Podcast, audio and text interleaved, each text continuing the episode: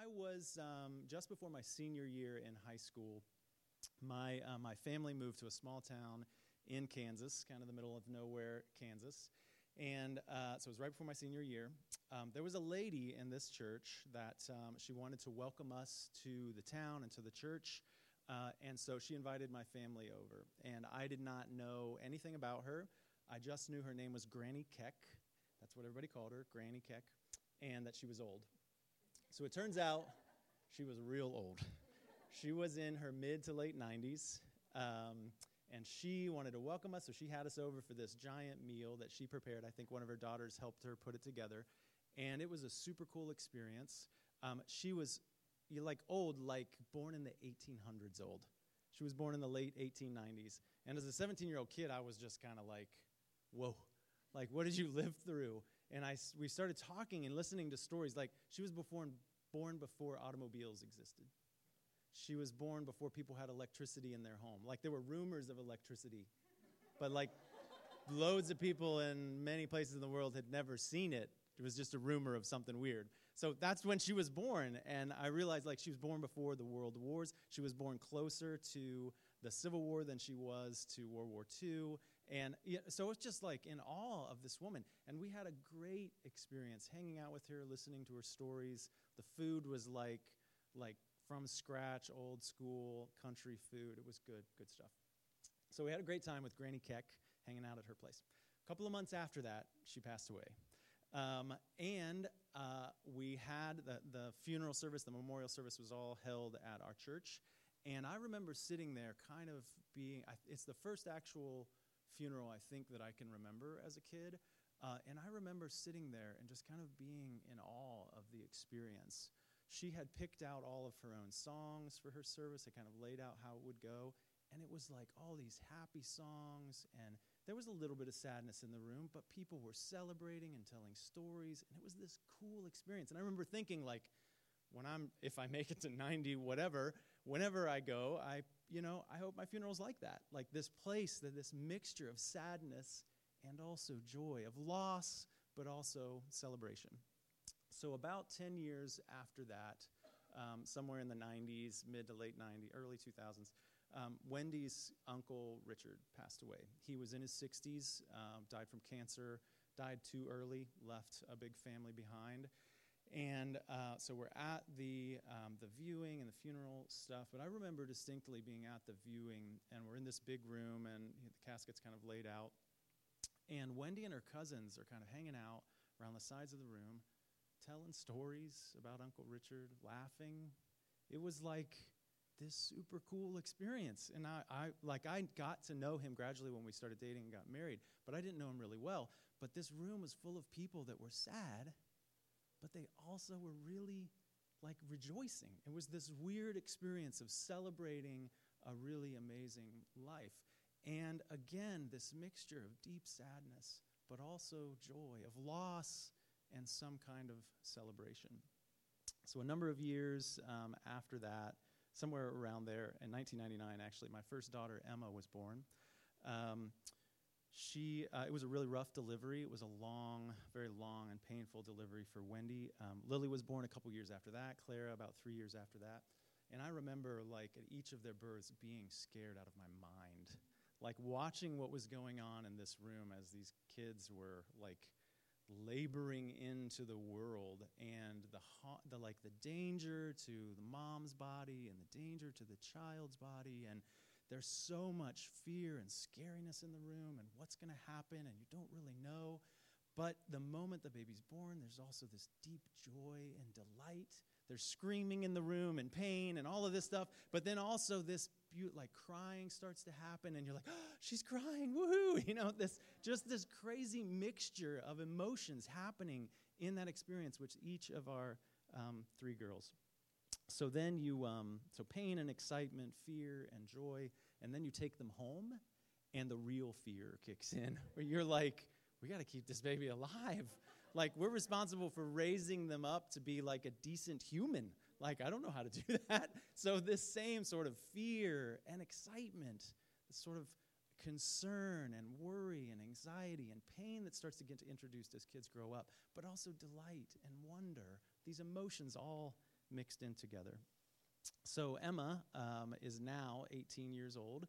She just went off to college this year, which is pride and sadness, good feelings and not so good feelings. Lily's going to leave for college in a couple of years, proud and sad all mixed together. So um, Emma and Lily, Clara hasn't joined in quite yet. She's convinced she's never going to, but um, Emma and Lily joined me in fantasy football this year. So they both have a fantasy football team. And, uh, you know, I'm proud. That's awesome. You know, my daughter's representing, you know. Um, so this weekend, Lily and I, our teams play each other in fantasy football. And uh, if she beats me, my season's over. I'm out of the playoffs. so um, I'm thinking to myself, like, I'm kind of torn. Like, I want her to win, and I'll be happy for her, but then I lose, and I'm done. But if I win, then I'm going to be all like, yeah, I get into the playoffs, but I just, like, beat my daughter like this is ter- this is terrible. So this mixture of emotions that are constantly swirling um, around in us. So many emotions all mixed up together in this life: sadness and joy, loss and celebration, pain and excitement, fear, suffering and rejoicing. Longing and hope, grieving what is now and looking forward to, anticipating what will be in the future.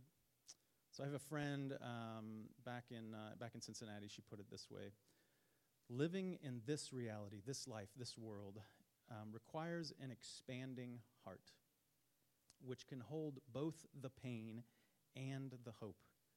Not to switch from one to the other, but to allow these interwoven truths to coexist inside of us all at the same time. So today is the beginning of Advent, the Christian Advent season. Um, as a church, uh, Christmas time, we do things different each year. We kind of shake it up, give us different perspectives on Christmas and the Christmas story and the Christmas season and what God's up to in the world. Um, this year, we're going to spend the next four weeks following the ancient tradition of Advent uh, and the, um, the Advent season, the Advent calendar. So, um, for some of, some of us, this might be new. I've actually never been a part of a church that um, followed the Advent calendar. So this is a new experience for me. That's true. Maybe some of you don't even know what Advent is, and that's totally okay. We're going to talk about it today. Um, but for some of you, you grew up in churches that this was a regular rhythm of how your church functioned, followed the Christian calendar, and um, focused on Advent through the course of the year. So, as our teaching team has, um, has studied and planned for Advent and what we're going to be doing together over the next four weeks, um, there's one particular thing that I've noticed about this concept of Advent. The normal focus going into Christmas is on happy feelings, happy holidays, um, Merry Christmas, joy to the world, all that kind of stuff that we throw around. But Advent isn't exactly like that, actually. Um, in essence, by definition, Advent simply means the arrival of a notable person or a thing or an event and so it represents this idea of waiting, of something that's arriving. That's what Advent um, talks about. So Advent is looking forward to something that is still to come, something better. It's a word that was chosen by Christians hundreds of years ago to represent this concept and an important truth to us that we do not yet have everything and all that God has promised to give us as His children. That we don't yet have everything that He's promised. That we live and exist in a broken world that Advent acknowledges the reality of today, the emotional realities like sadness and fear and longing and loss and despair and loneliness, and also the physical realities of pain and brokenness and abandonment and injustice in the world. That Advent embraces and acknowledges all of these things existing, that while at the same time we look forward to what God is doing and what He's promised through, um, through his people and to his people over time. So, sadness and joy, sorrow and celebration, longing and anticipation, difficult emotions and pleasant emotions all mixed up um, and coexisting inside of us. So, um, just to be um, honest, if you guys have been around me much, if you've watched me up here, or um, if you've observed me from a distance, or if you've watched me pray, you realize like the emotions are right there with me all the time. My therapist is still trying to help me figure out why that exactly is, but they're all right there. My emotions are in the room. They've been in the room since I was born 42, whatever years ago. So um, for years, I actually thought that I needed to, um, to conquer my emotions, particularly the negative emotions, that I needed to deny them, to avoid them, to find some way to get them out of the room, like so that they weren't disrupting what was going on through the course of life. But the more that um, I spend time with God, the more I get to know Jesus, the more I study Scripture, I've come to realize that God doesn't treat emotions that way. We don't see God treating emotions as something that we need to pretend that don't exist, to push them away, to deny them, to find reasons to only acknowledge the happy and the pleasant emotions. That Scripture doesn't shame emotions, it doesn't neglect emotions, it doesn't criticize emotions. And that's a very freeing thing, I think, for us as humans, especially when we're in the midst of heavy emotions. So, one of our values here at Everyday Church is emotionally healthy relationships. We talk about that a lot. We have a class where we learn about emotionally healthy relationships. As a reminder for the class, tonight is the last class in the series. So, emotion, aw, sadness, and maybe some joy mixed in there. So, um, so tonight's the last class of emotionally healthy uh, relationships. So, this is one of the values that we hold as a church and to have emotionally healthy relationships, you actually have to value and acknowledge emotions. You can't have emotionally healthy relationships by pretending that our emotions are supposed to be somewhere else, that we're supposed to control them and conquer them, that we actually receive emotions as a gift from God, as something that He uses to teach us, to speak to us through what's going on inside of us and what's going on um, in our hearts. So, the ancient Christian calendar and the Advent season these are human creations. This is just tradition. So we're following a tradition that's been around for a really long time. These are things that Christians came up with hundreds of years ago with the intent to give us a framework for connecting with God, a way of understanding and a way of interacting with God and learning to become more and more like Jesus, to understand Him and to become um, more and more like Him. And emotions are an important part of that process. That in fact, this emotional um, honesty and integration of emotions into our life is a part of the Advent season and the Advent process. And I'm very thankful for that. And I think we're going to get to engage with some of that through, um, through this course of the course of this series. So this is not simply a season of happiness. So if you've ever rolled into, Christ, into Christmas and thought, I'm supposed to be happy, and you were struggling to be happy, to feel good feelings, that's okay. It's not supposed to just be a season of, of happiness. This is not a season only of good feelings.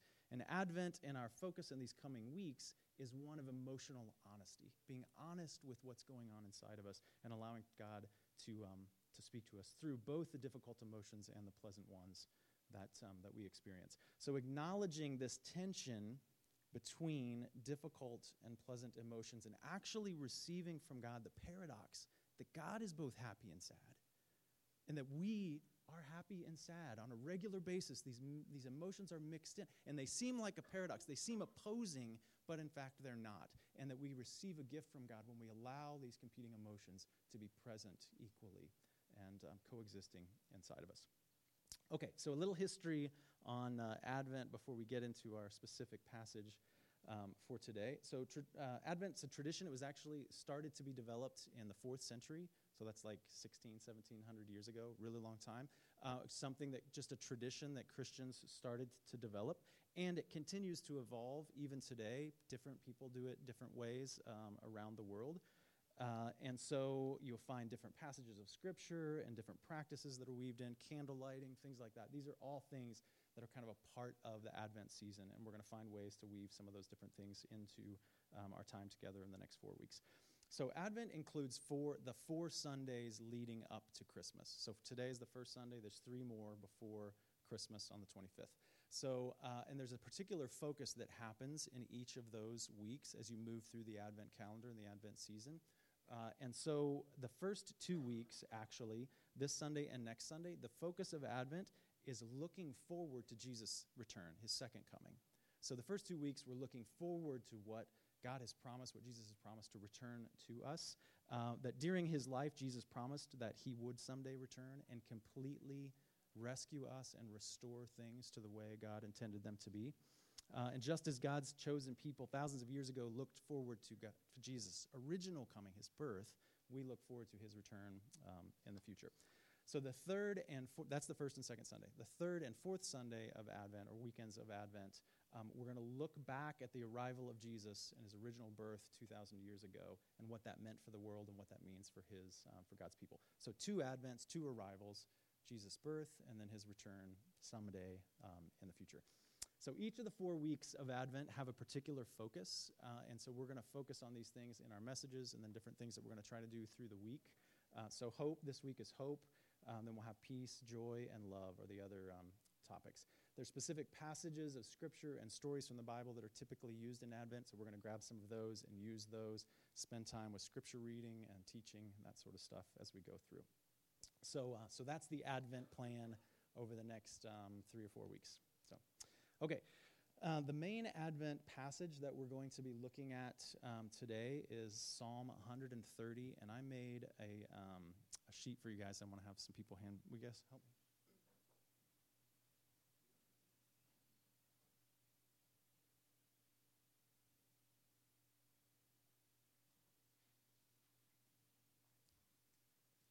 So I made a sheet, a Lectio Divina sacred reading sheet for you guys.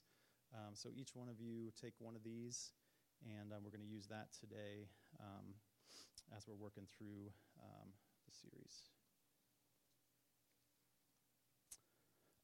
okay, so Lectio Divina is uh, sacred reading. It's an ancient way of, um, of using Scripture to connect with God, using a passage of Scripture to connect with God. Um, sometimes when we're here, we do a sacred, we do a Lectio Divina all together, uh, and that full process is laid out on that sheet. We did one together maybe last month or the month before. Um, today, we're not actually going to go through the whole process of Lectio Divina, but I wanted to give you this sheet, one, so that we can read the scripture together as we're going, um, but also to allow you to take this with you. And I would encourage you sometime this week to, uh, to go through the full process of Lectio Divina. You can do that by yourself, you can do it with some friends. Uh, it just follow the process as it's laid out there, and uh, it's a way to interact and ask questions and connect with God and hear from Him through the process. So that sheet is for you guys to take with you. You actually can use that top section, the Lectio Divina instructions, for any passage of Scripture. So you can take that and apply it to any passage of Scripture you're looking at. Uh, and um, go through the Lectio Divina process with anything with um, by yourself or or with friends. So I want to make sure you guys have that. We're going to be reading down through um, Psalm 130 at the bottom here in just a little bit. So um, over the next few minutes, we're going to read down through Psalm 130, and I want to share with you some of what I think is going on in this psalm. Uh, and some of the things that we see as we explore and process through um, Psalm 130. So, a little background information before we get started um, uh, on the psalm. The word psalm is probably not a word you have ever used in a normal conversation, other than mentioning or referencing maybe a psalm from the bottom from the Bible. Um, so psalm is just a really old word that means sacred song or poem. It's just a song or a poem. That's an old word that's used, and it typically represents a sacred um, one, a re- sort of something that's used for religious purposes. Um, the book of Psalms in the Bible, near the middle of the Bible, is a collection of 150 of these sacred psalms uh, sacred songs and poems. And that collection was finalized kind of in the, um, the format that we see it in, the 150 that we see. That was kind of finalized around 2200, 2300 years ago. So this was compiled a really long time ago. And in fact, many of the Psalms that are in the book of Psalms um, uh, date back even 3,000 years or more. So we're talking about really sacred and really old and really um, cool kind of history behind these things. And these psalms have long been used by God's people, by Jews originally, and now by Christians um, as well, for prayer, for worship, for a way for us to connect to God through the writings that we find um, in the book of Psalms. So that's a little information on, uh, on Psalms. As we read through Psalm 130, it's, um, it's amazing to me to think that this thing could have been written like 3,000 years ago by a follower of God, a lot like you or me, crying out to God, talking to Him, and recording that for us, and we get to enjoy it and, um, and use it even in our own connecting with God um, today, now thousands of years, um, thousands of years later. So, the beauty of the Psalms, I think, is that they are not only somebody else's words, but they can become our words. ways for us to express emotion or things in our heart that we have a difficult time maybe putting into language. Uh, and so we get to use these Psalms as a way to process through emotion and express. And you will see an incredible amount of emotion as you study through and you read um, the different Psalms. We'll run into a little bit of it um, as we're working on Psalm 130 today. So I'm going to read Psalm 130 in just a moment, and you can follow along on your sheet. There's English on one side, Spanish on the other, if you didn't realize that. Um, but one thing before, um, before I get started in this, you'll see the word Lord. Um, I think it shows up eight times in this psalm, uh, Psalm 130. Uh, and that word actually is a translation of a couple of different words. A number of occasions it just means Lord, which is like a title that's used, talking to God, He's Lord. But five in five cases of that word that's translated Lord in English, it was the original word Yahweh, which was the name. If you remember from our last series, we talked about the name Yahweh. It's actually God's name. He names himself, says, This is my name. And Yahweh is the name that he gives to his people to, to, so they know him personally and know his name. So what I'm reading down through here, I'm going to use the word Yahweh in the occasions where, where it appears. So if you want to underline it or whatever, you're welcome to do that.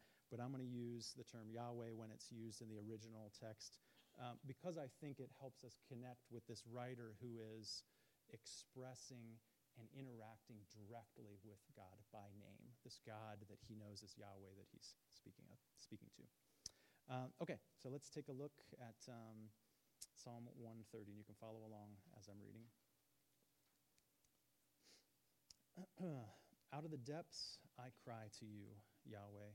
Lord, hear my voice. Let your ears be attentive to my cry for mercy. If you, Yahweh, kept a record of sins, Lord, who could stand? But with you there is forgiveness so that we can, with reverence, serve you. I wait for Yahweh. My whole being waits, and in his word I put my hope.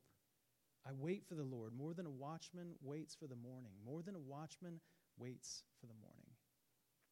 Israel, put your hope in Yahweh, for with Yahweh is unfailing love, and with him is full redemption. He himself will redeem Israel from all their thin sins.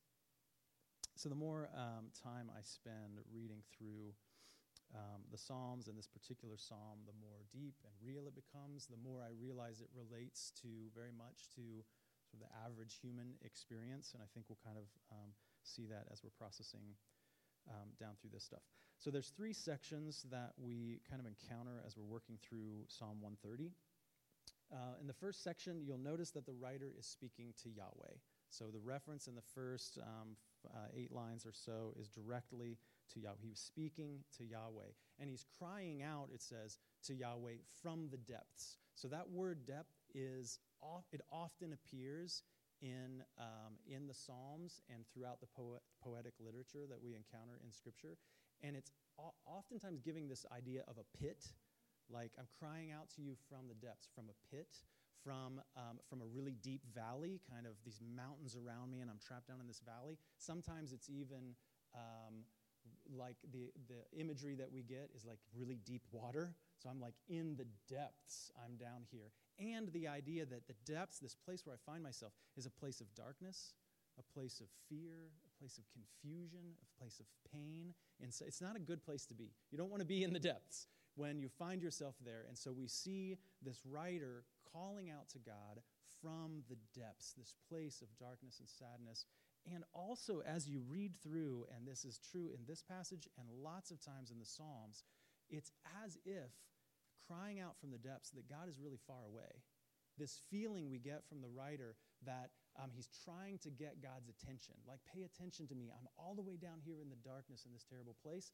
Look at me. Pay attention. Hear my cry. And these are the kind of words that we see here and, uh, and oftentimes in the Psalms when they're talking about this idea um, of the depths, of crying out from the depths. So, how often do you, I'm curious, just to give you a moment to reflect, how often do we find ourselves in places of pain and sorrow and sadness, surrounding by, surrounded by what appears to be darkness and pain and suffering? How often do we find ourselves there? How often does God feel distant? distant? Do you allow yourself to even name that? That sometimes God feels distant from us, especially when we're in these seasons of difficulty and difficult emotions? Does God hear us? Is He listening? Does He even know what's going on in my life? Out of the depths, I cry to you, Yahweh.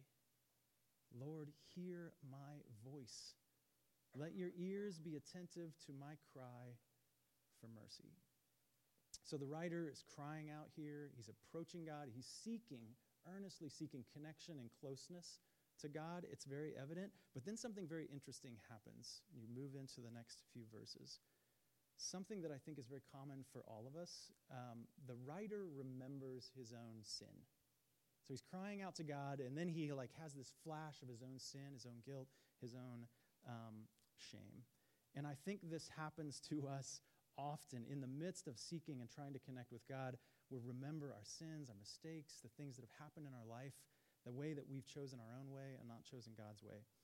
I'm crying out to God, but why would God listen to me anyways?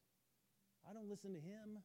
I don't do things the way He has asked me to do. So often in my life, I go in my own way, and I'm crying out to God now, but why would He listen to me? Why would He respond when I keep doing things my way instead?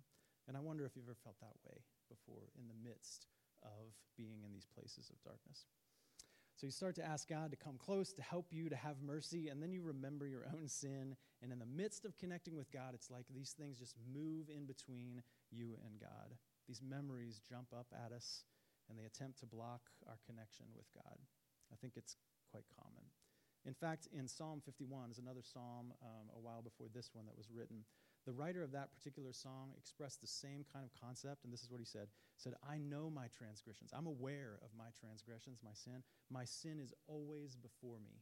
It's this imagery of like they're just sort of hovering, my guilt and shame, they're just sort of hovering in front of me, and I'm trying to call out and to see God, but my sins keep getting in the way and keeping me separate from, um, from God, blocking my connection with God. If you, Yahweh, check out what he writes in response to this. If you, Yahweh, kept a record of sins, Lord, who could stand? If you, Yahweh, kept a record of our sins, who on earth could stand? But with you, there's forgiveness, so that we can, with reverence, serve you. We see this beautiful acknowledgement of the conflict that's going on and the way in which our sin tries to get in front of us and in the way, and then this recognition of the truth of God's forgiveness. That without God's forgiveness, in fact, our sin would still be in the way. It would still prevent us from connecting with God. But God isn't interested in that being true, and so He's forgiven us He's found a way, He removed the sin, and so it's out of the way, so we can indeed seek and connect um, with God. So, in the first section, we cry out to God from the difficulty of our lives, from the pit we find ourselves in. Our sin tries to get in the way, tries to keep us from God, but God removes it, gets it out of the way, deals with our sin so that we can actually interact and have a relationship um, with Him. So, the next section of Psalm 130, there's a couple of things that I notice immediately, and you see these same sorts of things happening, at least the first one, happening repeatedly as you work through um, the different, the various psalms. So the first thing I realized as I was reading this is that, um, that God got our sins out of the way, but we're still in the pit. So it's not like what we want to think is that I cry out, God hears, He forgives me of my sin, He lifts me up out of the pit, and I go on my merry way. Like, whoo, that worked. Good. God, we got a formula down. We know how this works. When I'm in the pit, I pray. God forgives me. He lifts me up.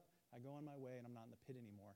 But that is not what we see in this psalm. And it is actually not what we experience in life. And it's not something that we see even in Scripture as we look through and search through the promises that we find in Scripture.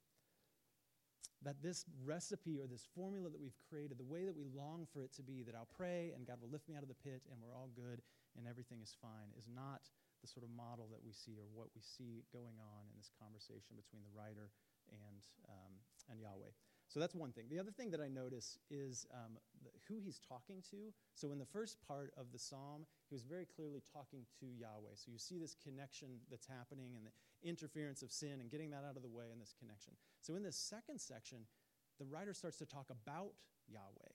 He's no longer talking to Yahweh. He starts to talk about Yahweh. And I'm not, I can't be sure, but it looks to me like he moves from this interaction with God into this internal space where he starts to speak to himself, reminding himself of what is true. So check out what, um, what we see here.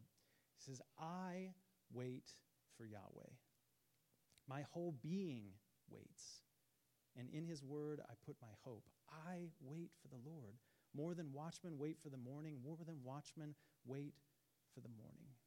So it sounds like this sort of internal conversation that's starting to happen in this um, section, like he's reminding himself of what he knows to be true. Um, hey, me, I'm still in the pit. Hey, you know, I'm looking around. I'm still in the pit, but God is faithful. I trust. I wait for God.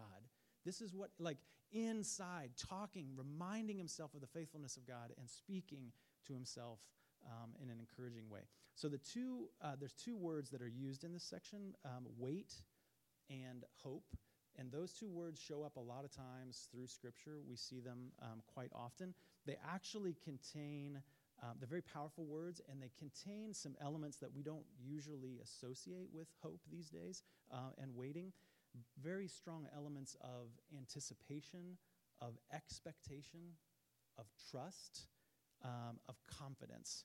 So essentially, what he's saying is, I'm not just sitting here in the pit, I'm waiting with confident expectation and complete trust in God. That is how I'm waiting. I am here in this pit, waiting with confident expectation and complete trust in God that He is going to rescue me eventually. So these days, we use the word hope more like wish. So I hope I win the lottery. Um, I hope I get rich. I hope I get a new car for Christmas. So if any of you guys are thinking about getting me something, you know, I'm really hoping for.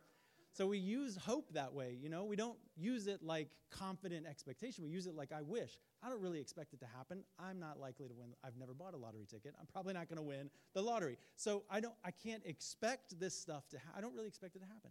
It's just sort of a wish. Maybe someday these sort of things will happen. But that's not what we see as we're reading through this psalm. That's not what this hope and this waiting is actually like. It's this confident expectation and deep trust in God.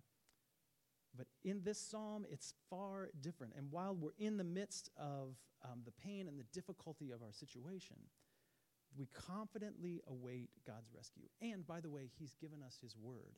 Now, oftentimes we see that word, we see or reference to word in Scripture, and a lot of times we think that He's talking about the Bible. Well, the Bible didn't even hadn't even been constructed at this point. He's not talking about the Bible. There's far more to God's word than just the Bible. This is the God of the universe giving you his word. This is our Father in heaven giving us a promise that I will rescue you. You can trust me. And we see the writer reminding himself of what's going on in this case. Just as, and this is very fascinating um, imagery here, just as the watchman sits and looks at the horizon, knowing with full confidence that the sun's going to rise. As a watchman waits for the morning, as you sit here as a watchman and you're looking to the horizon, you know the sun's coming up. It may be, you know, clouded over or what, but the sun's coming up. It comes up every day. There's no doubt. I don't wish for the sun to come up. I know the sun's going to come up. I have confident hope, and that's the kind of hope that we have in God a confidence even as the sun rises um, in the morning. I wait for Yahweh. My whole being, every part of me, waits for him. And in his word, in his deep, true promise, I put my hope. I wait for the Lord more than the watchman waits for the morning, more than the watchman wait for the sun to rise every morning. So, in the final section of Psalm uh, 130, the writer shifts from speaking to God, so we see him interacting and speaking with God, and then move inside and have this sort of conversation, reminding himself of what he knows to be true. And then he moves out to his friends and his people. And so in the next section, we see him start to speak to his, um, to his people. That in the pit of difficulty and despair, that God is with us, that he's not rescued us yet, we're still there. But remember our Lord, remember his promises, remember exactly who Yahweh is. So take a look at the last section of Psalm 130. Israel, my people, my friends, put your hope in Yahweh.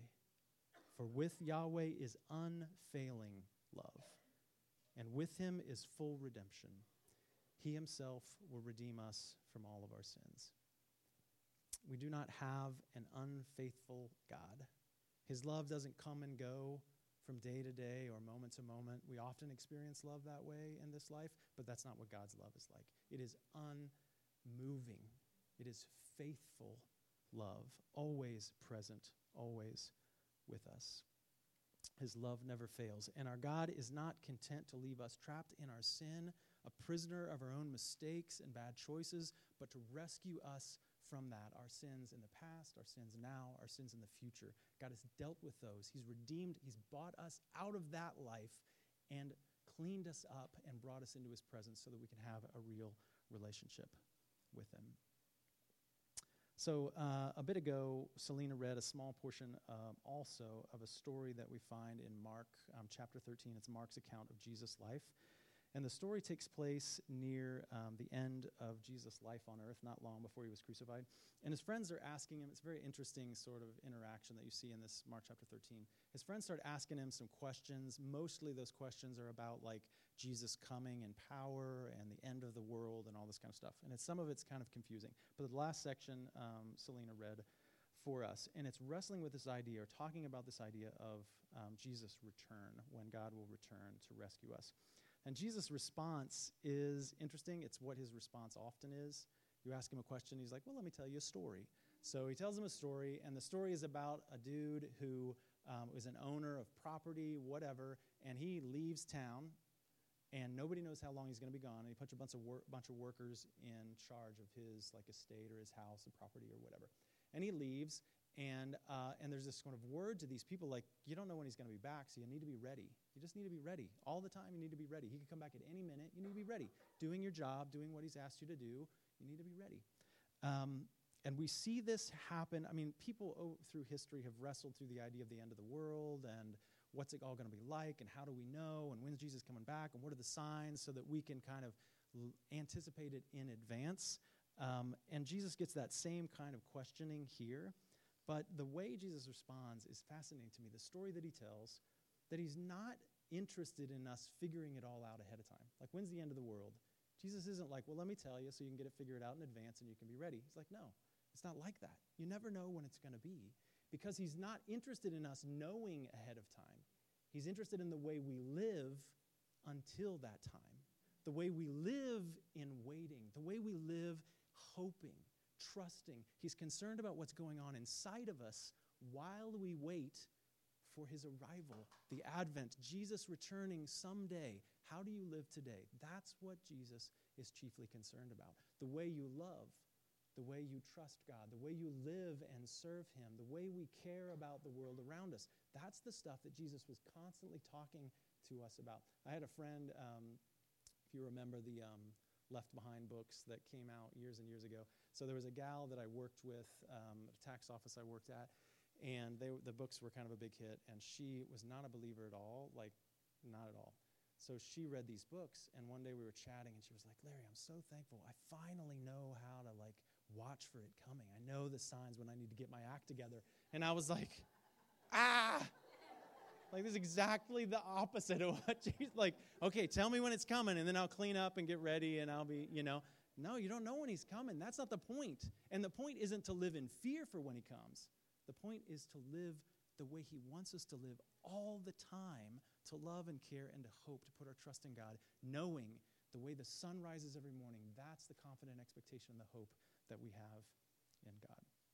So I want to, um, to read just one last time through this psalm. And you can follow along if you like. You can close your eyes and just kind of listen and receive Psalm 130 um, as a gift, as a gift of what it means to be present in this world, in all the messiness of this world, but all the joy that we get to receive as well, and the way these things are all mixed up um, with us. So let me read Psalm 130 one last time.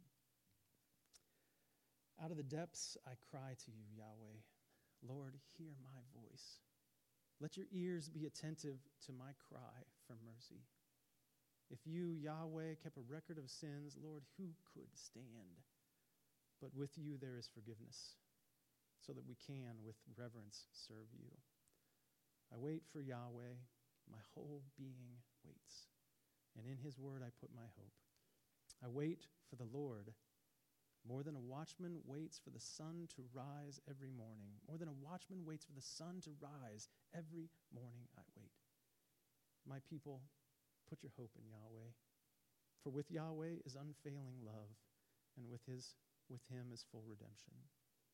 He himself will redeem us from all our sins.